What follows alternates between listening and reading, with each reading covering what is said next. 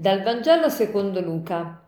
In quel tempo Gesù convocò i dodici e diede loro forza e potere su tutti i demoni e di guarire le malattie, e li mandò ad annunciare il regno di Dio e a guarire gli infermi.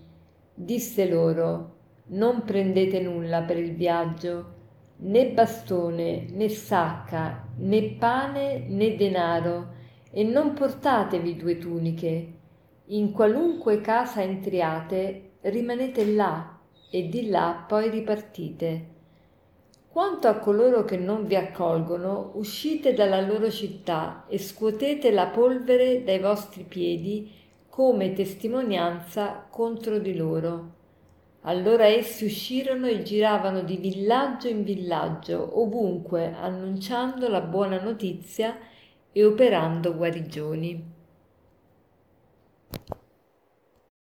Oggi Gesù convoca i dodici e li manda ad annunciare il regno di Dio e a guarire gli infermi. E una cosa particolare, qui dice Gesù, non prendete nulla per il viaggio. Ecco, perché dice Gesù non prendete nulla per il viaggio? Lui li manda, li manda ad annunciare il regno di Dio e invece di dirgli che cosa devono dire, come devono annunciare questo regno, si sofferma a dirgli non prendete nulla per il viaggio. E non solo dice non prendete nulla per il viaggio, dice anche specifica che cos'è questo nulla per il viaggio. Né bastone, né sacca, né pane, né denaro, non portatevi due tuniche, cioè praticamente niente, niente, niente. Non bisogna prendere niente.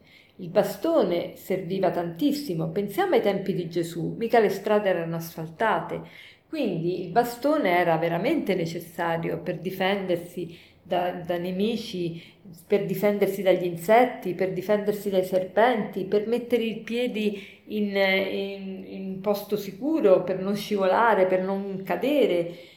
Poi né sacca, la sacca eh, sappiamo che eh, è molto utile per, mettere, per portare le cose, ma eh, siccome l'evangelizzatore non deve portare niente, non gli serve la sacca né pane, quindi il nutrimento non ce l'ha. E come fa allora a mangiare? Né denaro, non solo non ha il nutrimento, non ha nemmeno i soldi per comprare il nutrimento.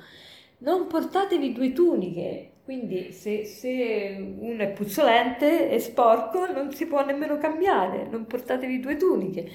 Ecco, perché Gesù insiste tanto su questo non avere nulla?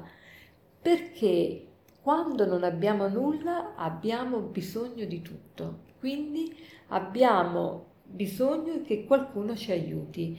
Allora, ecco, oggi vorrei soffermarmi su questo, questo aspetto dell'evangelizzazione, che è un aspetto un po' insolito, non ci pensiamo di solito, l'evangelizzatore pensiamo deve essere una persona che porta Gesù agli altri, che appunto annuncia il regno di Dio, eccetera. Oggi vorrei soffermarmi su questo particolare. L'evangelizzatore deve essere colui che si mette in una condizione di aver bisogno dell'aiuto dell'altro.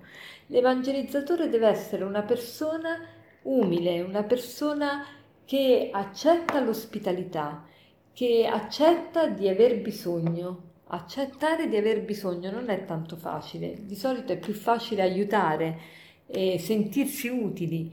Invece oggi Gesù ci sta dicendo accetta che qualcuno sia utile per te nei tuoi riguardi.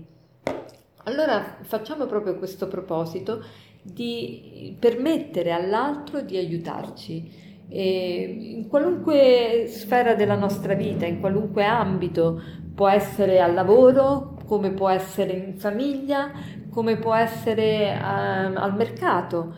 Mettiamo gli altri in condizioni di aiutarci, perché aiutando noi incontreranno Gesù, perché aiutando noi incontreranno Gesù. E perché incontreranno Gesù?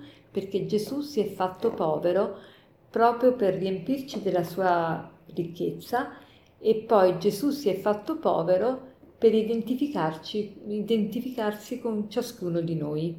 E per concludere vorrei citarvi una frase che dice sempre mia sorella, fare la carità è far fare la carità. Buona giornata.